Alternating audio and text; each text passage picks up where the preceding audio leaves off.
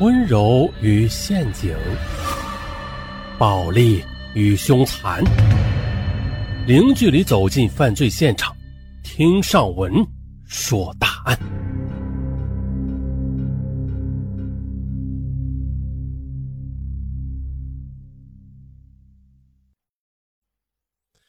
啊，今天上文要说的呀很简单，我们呀就来说一下无差别杀人。啊，就用最近发生的一起案子作为引子。好，咱们开始。二零二零年七月七日，高考的第一天，一则新闻呢在网上炸开了锅，说的是贵州安顺公交车坠湖。当时啊，贵州警方是这样通告的：二零二零年七月七日十二时。安顺市西秀区一城市公交车行至红山水库时侧翻坠湖，目前伤亡人数未知。安顺市政府啊正在全力搜救落水人员。啊，这是当时案发后第一时间警方发的通告。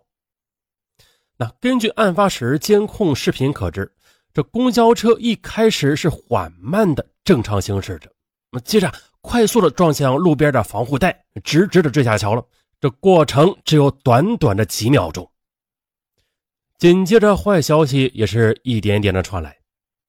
最终，三十七人中二十人当场死亡，十六人受伤，一人经抢救无效后死亡。其中呢，该公交车司机已经确认无生命体征。案件发生后，坠毁原因还未可知啊！一时间，网络上是众说纷纭。而经过整整五天的调查啊，真相也终于来了。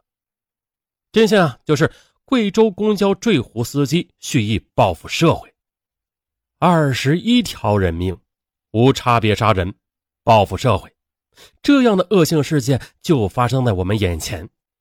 呃，今天我们就来聊一聊这无差别犯罪之恶。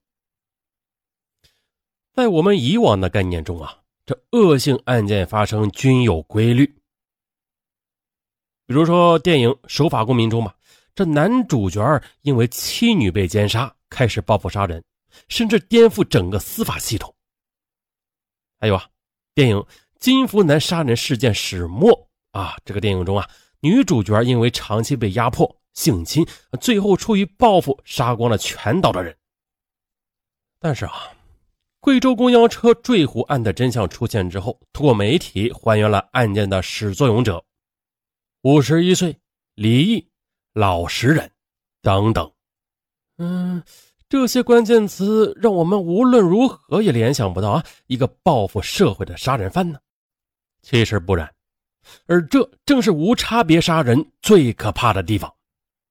比如，在二零零八年六月，日本东京秋叶原发生的血案，一名叫加藤智大的二十五岁男子开车冲进行人专用道。在撞倒碾压多名行人之后，又下车继续用匕首攻击无辜的路人。此次事件共造成七死十伤，无差别杀人这个词也是由此而来。同样的，案件的凶手加藤智大啊，只是一个工作积怨、被人看不起、孤独感强烈的普通人。那无差别杀人具体有几个明显的特点，就是没有特定的动机。没有特定的目标，不从中受益，啊，强烈的报复社会倾向。他可能来自于一个普通人，一个寻常的地点，甚至是一件小事啊，也就是这种颠覆认知的犯罪，让他具有更大的危害性，同时啊，也具有更大的反思性。这无差别之恶是从何而来的啊？该怎样预防这种犯罪呢？这案件发生之后，又该怎样善后啊？那我们还是从一部电影说起，啊，是一部神剧，在二零一九年上映的一部神剧《我们与恶的距离》，哎，引起了全网的讨论。故事是从两年前的一起无差别杀人案出发的。这桩无差别杀人案的凶手啊，是一个叫做李小明的学生，就是这名学生在电影院里枪杀了九人。并且造成二十一人受伤。事后呢，媒体铺天盖地的报道，网络口诛笔伐，而他们第一个对准的就是杀人犯的家庭。接着，受害者家属泣血控诉，啊，恨不得立即将犯人杀之后快。那电影《我们与恶的距离》就是根据真实案件改编的，许多细节上都无限的逼近于现实。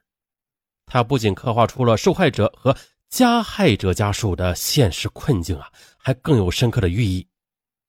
他通过杀人犯的辩护律师的口述说呀，与其立即处死一个罪犯，还不如好好的了解这个人呢啊，是怎么样一步一步的走向犯罪的。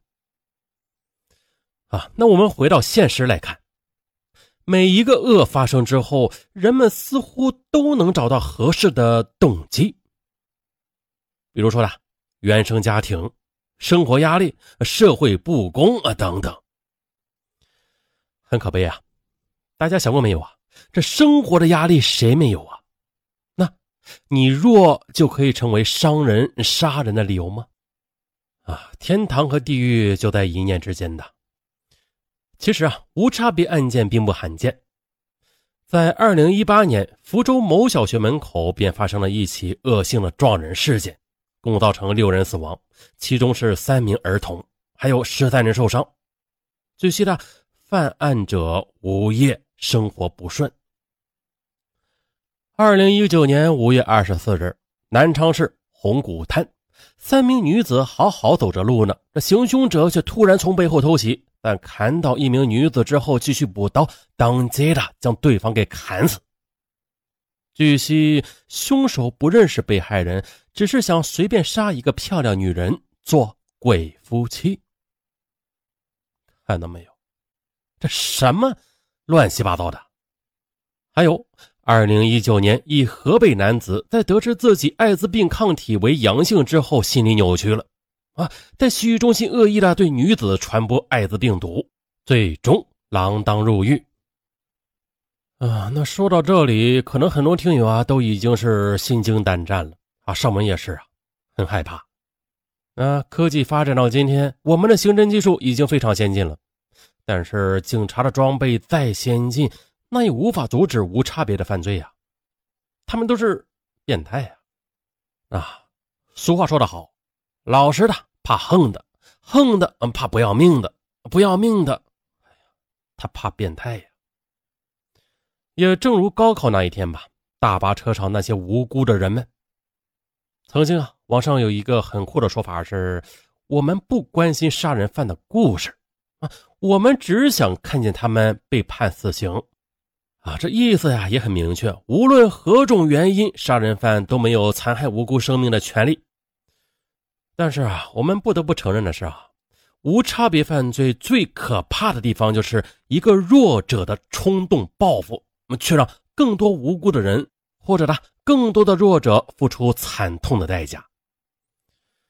嗯，对一个杀人犯口诛笔伐是很容易的啊，枪毙判刑更容易。但是这样所有的问题就消失了吗？不，或许了解恶。才是让无差别犯罪消失的第一步。